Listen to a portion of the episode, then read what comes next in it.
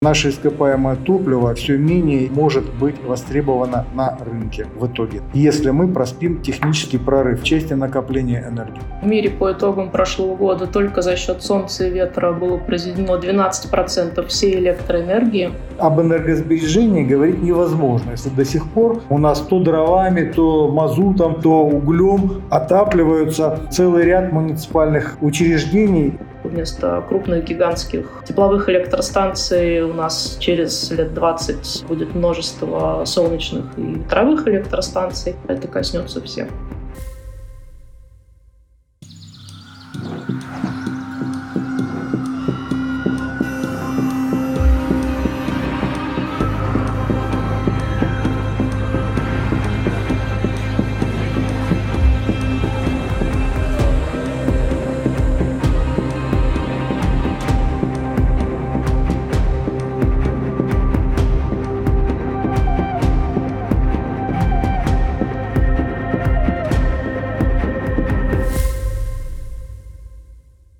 Всем привет! Это новый выпуск подкаста «Пакет не нужен», и в нем мы поговорим об альтернативной энергетике и возможности зеленого перехода в России. Совокупная мощность от возобновляемых источников энергии, в частности ветряных и солнечных электростанций, в России не превышает пары процентов. Это значительно меньше, чем в ряде развитых стран. В то же время развитие возобновляемых источников энергии, или ВИЭ, это аббревиатура, важная составляющая зеленого перехода, то есть комплекса мер, направленных на снижение выбросов парниковых газов и снижение эффекта глобального потепления. Российские официальные лица нередко высказываются против развития альтернативной энергетики, несмотря на то, что Россия официально присоединилась к Парижскому соглашению по климату и приняла обязательства о сокращении выбросов парниковых газов. В этом выпуске мы обсудим, в чем плюсы и минусы зеленого перехода, рассмотрим конкретные примеры и поговорим о том, насколько реалистичен такой переход в России. У нас в гостях независимый эксперт в области экономики ВИЭ Татьяна Ланшина и Николай Дрига, технический директор компании «Солнцедом» и член экспертного совета Комитета Госдумы по энергетике.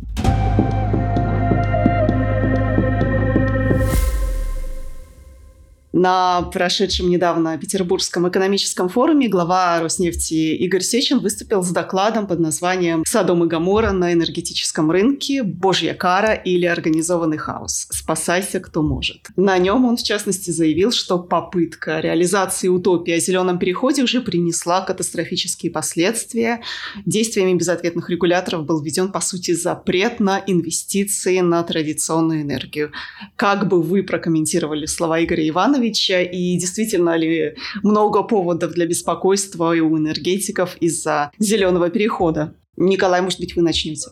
Во-первых, зеленый переход, с моей точки зрения, его именно переходом пока преждевременно называть, потому что, с моей точки зрения и вообще с технической точки зрения, обеспечить только возобновляемыми источниками энергии человечества пока в обозримом будущем невозможно. Но это не означает, что мы должны игнорировать и тот тренд, который идет во многих странах мира, и те возможности, которые предоставляют ВИА для развития нашей экономики.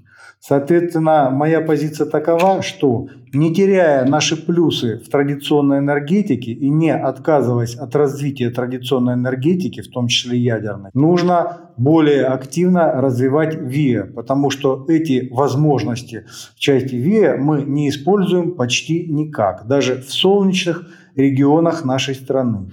Даже там, где десятилетиями наши энергетики не в состоянии по каким-то причинам решить проблемы энергодефицита. В частности, на Кубани и в смежных регионах. Солнца много, а дефицит сохраняется десятилетиями. И более того, по планам Минэнерго, которые я читал еще зимой, на ближайшую пятилетку этот дефицит даже немножко подрастет на моей родной Кубани. Поэтому почему нам не развивать более активно ВИА, я лично не понимаю. Татьяна, вы согласны? У меня, наверное, более радикальный взгляд на энергопереход и развитие возобновляемой энергетики. Сейчас в науке принято считать, что мы переживаем четвертый энергопереход. Первый был связан с существенным ростом объема использования угля. Потом был переход, связанный с использованием нефти. Тоже доля нефти сильно возросла. И потом у нас был газ, был третий переход. И сейчас мы уже лет 20 наблюдаем, как постепенно растет доля ВИА.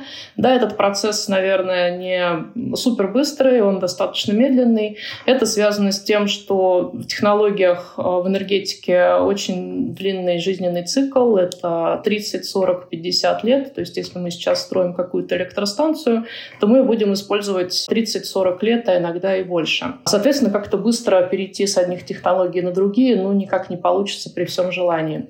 Но, тем не менее, этот процесс быстро идет, и если посмотреть на инвестиции, то большая часть инвестиций инвестиции в энергетике в последние лет пять, она идет как раз в так называемый сектор чистых технологий. Это все, что не включает в себя ископаемое топливо, уголь, нефть и газ. И вот в этом секторе там есть самые разные технологии. Это не только непосредственно ВИА, не только непосредственно производство электроэнергии, это и накопители энергии, и развитие сетей, и развитие электротранспорта. Это все относится сюда. То есть здесь у нас сейчас наблюдается достаточно быстрый рост, а вот интерес к традиционной энергетике, да, он по-прежнему есть, но в сравнении с чистой энергетикой он несколько ниже в последние годы. А вы сказали о нескольких переходах, когда первые были. Вот можете примерно по времени сориентировать наших слушателей? Да, но первый угольный переход был еще в XIX веке, в общем-то, начался, и он был связан с тем, что до этого люди в основном использовали в энергетических целях биомассу, то есть дрова. И когда стал доступен уголь, то начался такой масштабный переход на использование угля, потому что это было эффективно, и это действительно очень много что дало миру в, в плане промышленного развития. Но люди просто тогда не знали о том, что сжигание ископаемого топлива несет огромный вред для здоровья, для климата. И просто не было таких знаний. Сейчас, когда у нас совсем другой уровень знаний в мире, и есть другие технологии, которые менее вредны для окружающей среды, идет другой процесс, как раз вот процесс перехода на эти менее вредные технологии. То есть э, катастрофических последствий от перехода никто из вас не видит, в отличие от Игоря Ивановича? Катастрофических никто не видит. Единственное, что я вижу большим минусом отсутствие быстрого развития ВИА в нашей стране, что мы можем проспать тех технологий, в которых может появиться прорыв. Ну, например, технологии аккумулирования, они сейчас являются сдерживающим фактором для развития ВИА. И если появятся недорогие и емкие и э, максимально эффективные источники сохранения энергии, то энергопереход пойдет семимильными шагами, и вот тогда и встанет во весь рост вопрос, не можно ли действительно технически за там, несколько десятилетий в принципе перейти на возобновляемые источники энергии вместо традиционных. Поэтому, если мы не будем заниматься направлением ВИА, мы можем просто потерять какие-то технологии и попасть в катастрофическую зависимость от стран Запада. Ну, я бы добавила еще, смотря для кого катастрофические последствия. Если для нефтегазовой отрасли, то такие последствия, конечно, могут быть, если компании не будут э, инвестировать э, в секторы новой энергетики, в чистую энергетику. И, кстати, вот многие европейские компании уже много лет занимаются инвестициями, в том числе в чистые источники энергии. Например, компания BP уже лет 30 или 40 осуществляет подобные инвестиции. И, в общем, даже традиционный сектор часто задумывается об энергетике энергопереходе и видят свою роль в будущем несколько иначе, нежели сейчас. В частности, некоторые нефтегазовые компании не исключают, что со временем они могут трансформироваться в электроэнергетические компании.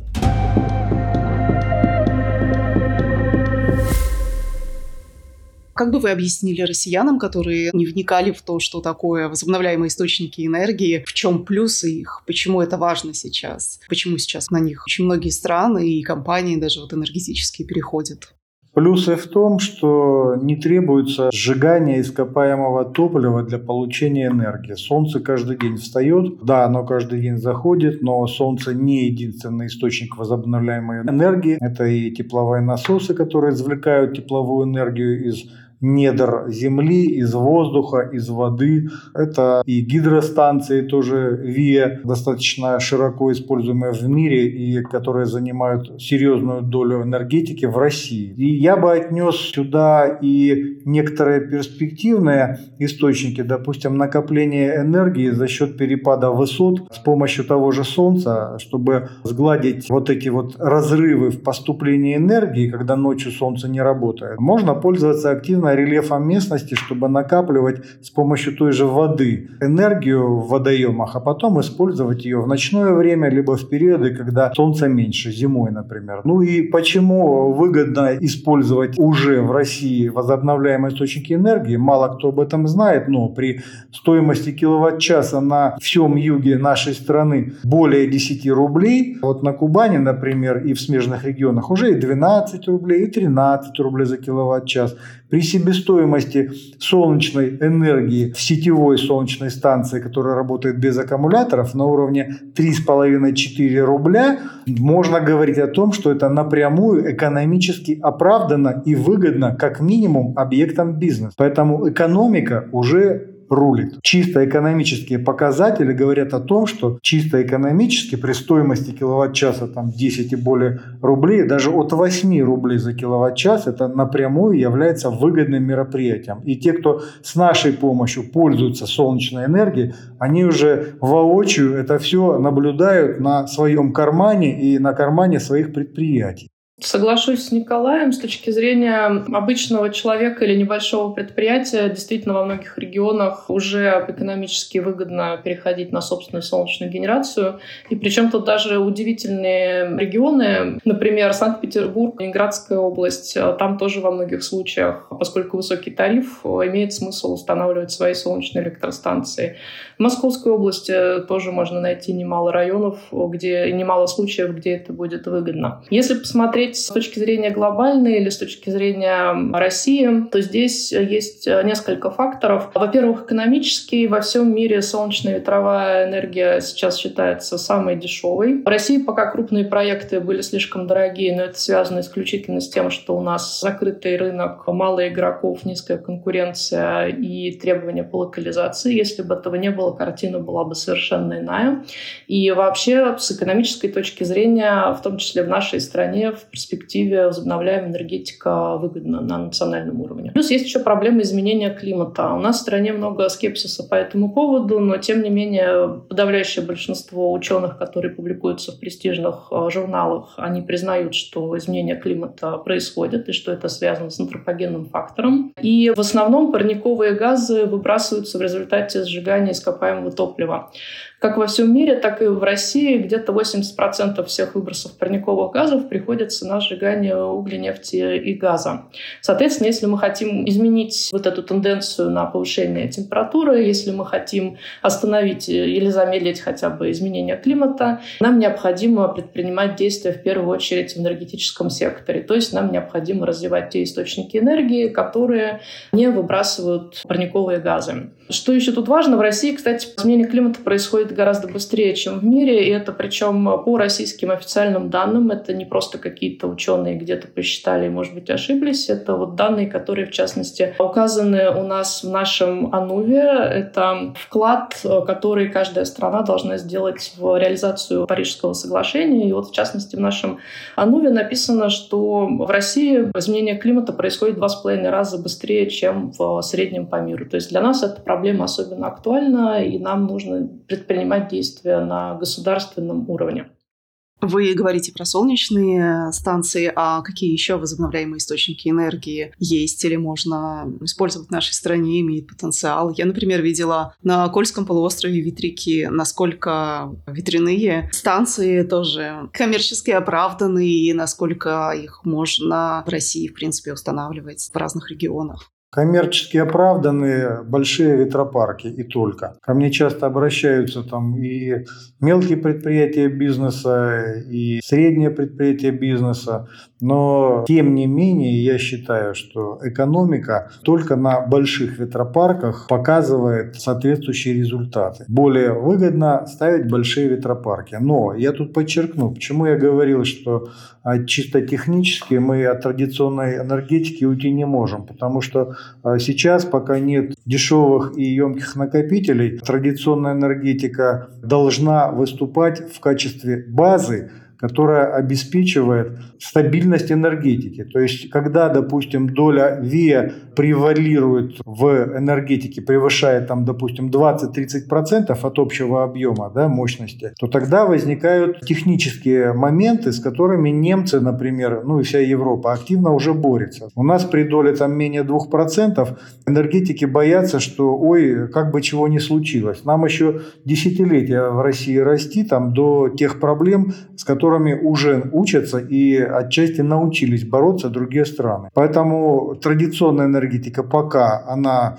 э, исключена быть не может даже в странах типа Германии, но тем не менее ВИА при должном техническом подходе смогут органично встраиваться в и обеспечивать растущую долю в общем балансе энергетики в любой стране, в том числе и в нашей. И это должно быть. Иначе, подчеркну, мы просто отстанем в ряде технологий и получим потом э, просто колоссальные убытки э, в связи с тем, что э, наше ископаемое топливо все менее и менее может быть востребовано на рынке в итоге, если мы проспим технический прорыв, хотя бы в части накопления энергии. Возобновляемых источников достаточно много, но наиболее популярными из них сейчас являются солнце и ветер, и в основном они сейчас быстро развиваются. Это связано с тем, что они доступны практически везде, особенно солнце. Солнце очень легко масштабируемо, можно установить хоть одну панель на крыше, хоть целое поле таких панелей поставить и получить большую электростанцию. Неважно, на юге или на севере вы находитесь, даже на севере, где мало солнца, уж какой-то объем электроэнергии вырабатывать все равно возможно. А вопрос, конечно, будет его стоимости, и чем ниже инсоляция, тем будет выше стоимость вашего киловатт-часа. С ветром все сложнее, и вот абсолютно согласна с Николаем, что только крупные ветроэнергетические проекты имеют смысл и окупаются, и небольшие ветроустановки в домохозяйствах или небольшие ветропарки, они совершенно с экономической точки не имеют смысла. С большими ветропарками возникают сложности с логистикой, то есть не в каждый регион, не по каждой дороге можно привести оборудование и его установить. Соответственно, здесь уже меньшее количество регионов, но тем не менее, в общем и, целом, практически в любой стране можно использовать энергию ветра. Остальные источники немного более экзотичные. Геотермальная энергетика, приливная и так далее. Это, в общем, требует определенных э, условий и, в общем, нужен соответствующий ресурс. По поводу гидроэнергетики, вот есть большие ГЭС, которые используются уже много десятилетий. К ним отношение сейчас в мире не очень хорошее по экологическим соображениям, потому что, чтобы построить большую ГЭС, надо сильно поменять ландшафт. А возникают различные проблемы, связанные с экосистемой реки. И, в общем, такие проекты сейчас не во всех странах одобряются и реализуются. Что касается малых ГЭС, то к ним претензий ни у кого нет. Эти проекты хороши, в том числе с точки зрения окружающей среды. Но, опять же, здесь нужен ресурс. То есть, чтобы получать электроэнергию от малых ГЭС, вам нужно, чтобы был какой-то водоем поблизости. Ну, соответственно, вот ветер, солнце наиболее надежные и перспективные, с моей точки зрения, возобновляемые источники энергии.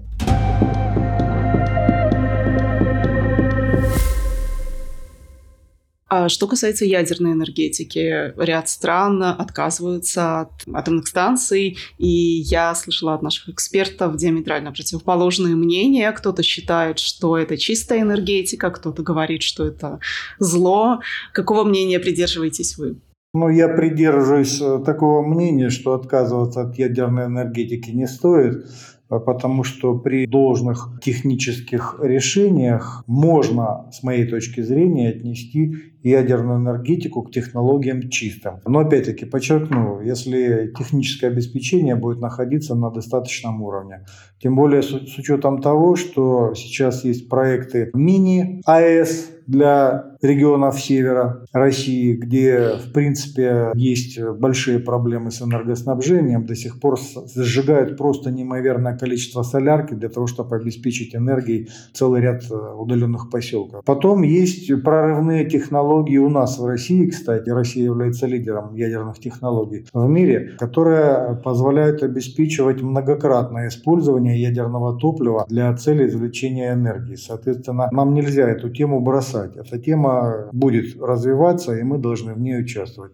Я вообще сторонник того, чтобы развивать все направления энергетики. Только тогда, когда будет понятно, что мы можем обойтись полностью без угля, а без угля, скорее всего, мы действительно сможем обойтись в ближайшем будущем. Потом там без нефти и в последнюю очередь без газа. Вот э, как-то последовательно надо двигаться, не бросаясь во все тяжкие и не гнобя традиционную энергетику э, целенаправленно и без тонкого расчета о последствиях. То есть нужно сбалансированно развивать все виды энергии. Но поскольку наша страна катастрофически отстает в части ВИА, конечно же, упор нужно делать на ВИА просто колоссальный. Формально при работе атомных реакторов выбросов парниковых газов, конечно, не осуществляется, но тем не менее при строительстве и при добыче топлива они есть, потому что пока еще в энергобалансе у нас есть большое количество ископаемого топлива. Но здесь помимо этого есть много других негативных факторов. Во-первых, экономический. Стоимость электроэнергии от АЭС самая дорогая, если посмотреть оценки разных агентств на тему того, того, сколько стоит вообще произвести киловатт-час от разных источников.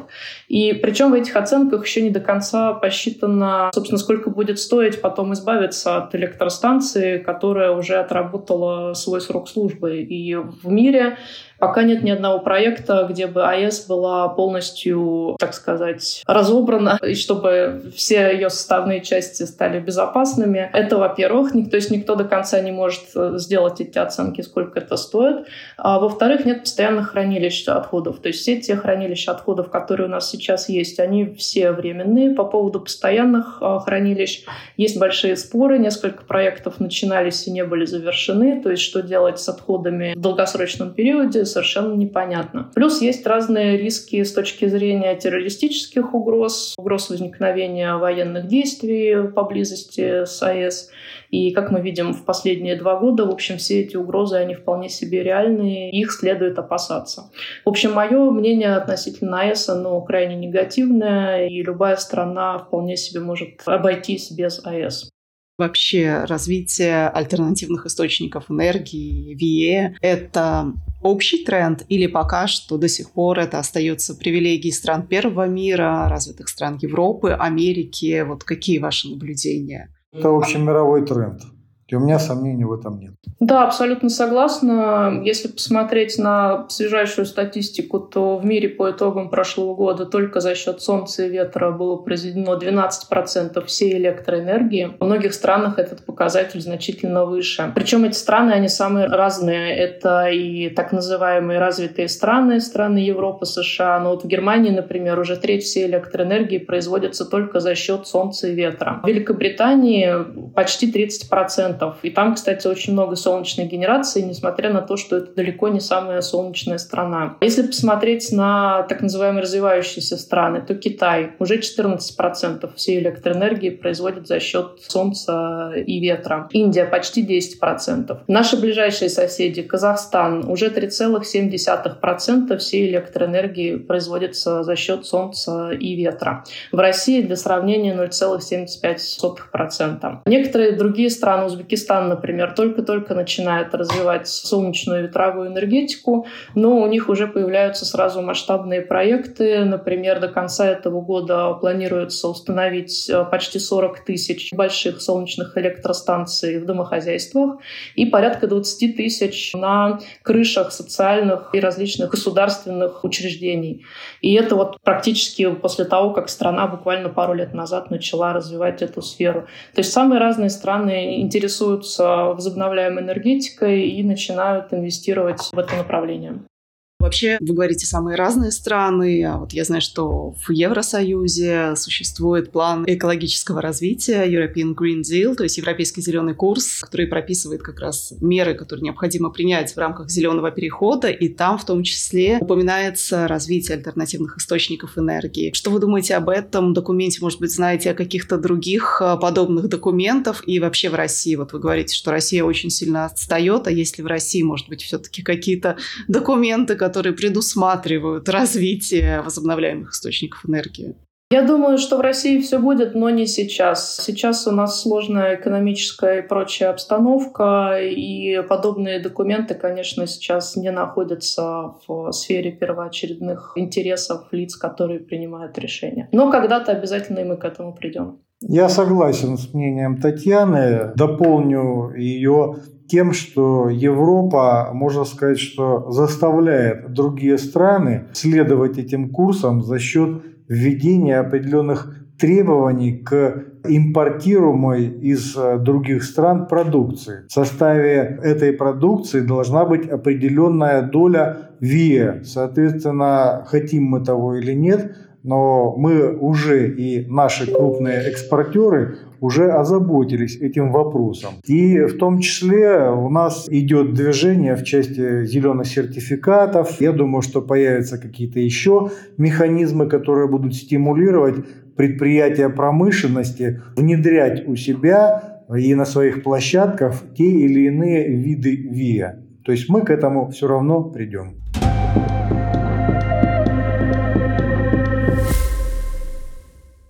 А пока что, как вы видите, много ли в России лоббистов зеленой энергетики? Насколько они сейчас вообще значимы и слышны на энергетическом рынке? Или Игорь Иванович и его лобби очень сильно доминируют? Лоббистов зеленой энергетики в России пока очень мало и еще меньше в среде тех, кто занимается традиционной энергетикой. Но, тем не менее, тенденции мировые, они всем понятны, и с течением времени, я думаю, что сторонников развития ВИА будет неизбежно становиться больше и в нашей стране. Да, абсолютно согласна, но у нас есть ассоциации в секторе возобновляемой энергетики, в частности РВ и РАВИ, они, конечно, заинтересованы в том, чтобы эта отрасль развивалась и как минимум была сохранена. Но я думаю, что в текущей обстановке, конечно, важнее всего это сохранить то, что есть, дождаться каких-то более предсказуемых времен, когда можно будет как-то заниматься развитием, а не просто выживанием. А видели ли вы, сталкивались ли с какими-то документами, более-менее какими-то детальными и продуманными о зеленом переходе в России и о развитии альтернативных источников энергии? И вообще, есть ли там какие-то сроки и были ли там какие-то экономические подсчеты о том, сколько это может занять, какие сроки по стоимости, во сколько выйдет? Вы знаете, нет, по моим данным, в России не существует планов по энергетическому переходу в определенные сроки. Есть только планы по следованию тем Парижским соглашениям, о которых здесь Татьяна уже сказала. И есть планы энергосбережения, которые, с моей точки зрения, сколько я этих планов не смотрел, они очень сырые и они практически не работают, потому что до смешного доходит, там еще несколько лет тому назад смотрел планы в части энергосбережения города Краснодара. Энергосбережения там вообще не увидел, потому что удельная стоимость э, традиционных ресурсов там на квадратуру, допустим, площади муниципальных учреждений, она не уменьшается с течением времени. Какое же это энергосбережение, если расходы остаются прежними, даже в муниципальных учреждениях. То есть об энергосбережении говорить невозможно, если до сих пор там у нас то дровами, то мазутом, то углем отапливаются целый ряд муниципальных учреждений, отнюдь не в арктической зоне, не в удаленных, а в Краснодарском крае. И тратится, кстати, немалые бюджетные деньги на этом. Поэтому я считаю, что у нас реальных планов энергосбережения пока просто нет. И дай бог, чтобы они появились в ближайшем будущем.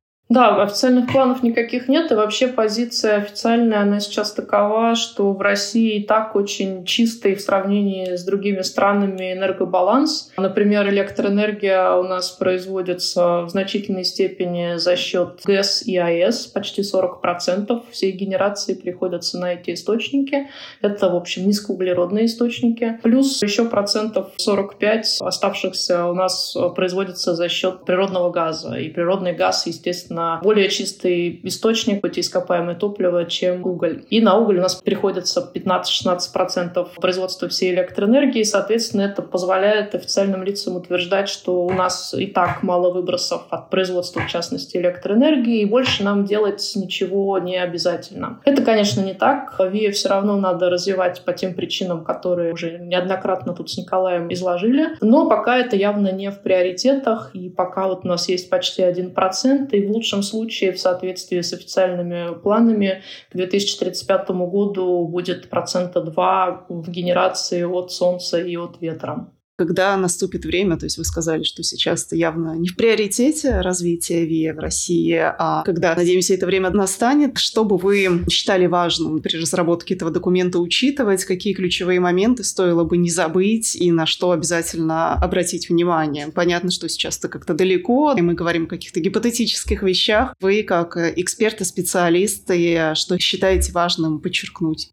Я как специалист, я в этом всем живу много лет, поэтому хочу сказать, что прикладывал, прикладываю и буду прикладывать все возможные усилия к тому, чтобы ситуация в нашей стране менялась в правильном русле как можно быстрее в части использования ВИА. Это очень хороший вопрос, когда, я думаю, все его сейчас задают и не только в контексте ВИА, но и в ряде других контекстов. Но, к сожалению, неопределенность сейчас настолько высока, что иногда сложно представить, что будет через неделю и имеет ли смысл вообще какие-то новые инвестиции осуществлять. Поэтому вопрос остается открытым. Я дополню немножко здесь. В рамках э, работы при Комитете по энергетике я, собственно говоря, сформулировал целый ряд предложений, консолидировав и собрав их, исходя из личной практики, из практики наших коллег, для того, чтобы микрогенерация, в частности, развивалась более активно, потому что тот шаг положительный, который был сделан там три года тому назад, он на самом деле еще очень робкий, все это топчется на месте и развивается очень медленно в силу целого ряда причин, в силу недоработки законодательства, где-то каких-то непонятных моментов в этом законодательстве, в силу того, что есть откровенный саботаж у целого ряда сетевых организаций на местах, который обусловлен тем, что пользуются дырками в законодательстве, и эти дырки я буду стараться как-то закрывать, чтобы дать возможность тем объектам микрогенерации, которые уже существуют и будут э, с каждым годом в своем количестве увеличиваться, как можно более легко присоединять свои объекты к существующей электрической сети. Потому что, по моим оценкам, сейчас большая часть объектов микрогенерации просто отказывается от оформления своих объектов с целью продажи избытка в сеть из-за сложной искусственно усложненной процедуры регистрации объектов.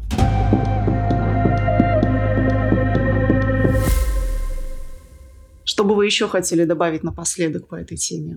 Я подчеркну, что бы мы с вами не говорили, что бы ни делали там, в любом случае тренд на лицо, движение будет, и даже если мы ничего не будем делать в ближайшие годы в России, все равно мы придем к тому, что нам придется двигаться по направлению развития ВИА. Хотим мы того или нет. Нас заставит окружающий нас мир, как минимум. Но хотелось бы все-таки немножко думать наперед и упреждать те события, которые, скорее всего, в обозримом будущем произойдут в целом ряде, по крайней мере, крупнейших экономик мира. И подчеркну, наша задача не отстать и не потерять технологии. Как минимум задача. А в идеале э, совершить у себя в стране какие-то прорывы в части развития технологий ВИА. Абсолютно согласна с Николаем. И я думаю, что, возможно, многие изменения пока еще сложно представить себе в России, но 20 лет назад или 30 лет назад мало кто из нас мог себе представить, что все мы будем пользоваться смартфонами, и у нас там будет и фотоаппарат, и навигатор, и телефон. И, в общем, телефон уже не самая будет важная функция в телефоне. Но, тем не менее, это произошло, и в самых разных странах, как богатых, так и бедных, сейчас смартфоны применяются, и все шире применяются, и среди самых разных поколения от детей до пенсионеров. То же самое будет и в энергетике. Возможно, сложно себе все еще представить, что вместо крупных гигантских тепловых электростанций у нас через лет 20 э, будет множество солнечных и ветровых электростанций. Но, тем не менее, это, скорее всего, будет так. Неважно, богатая страна или бедная, это коснется всех.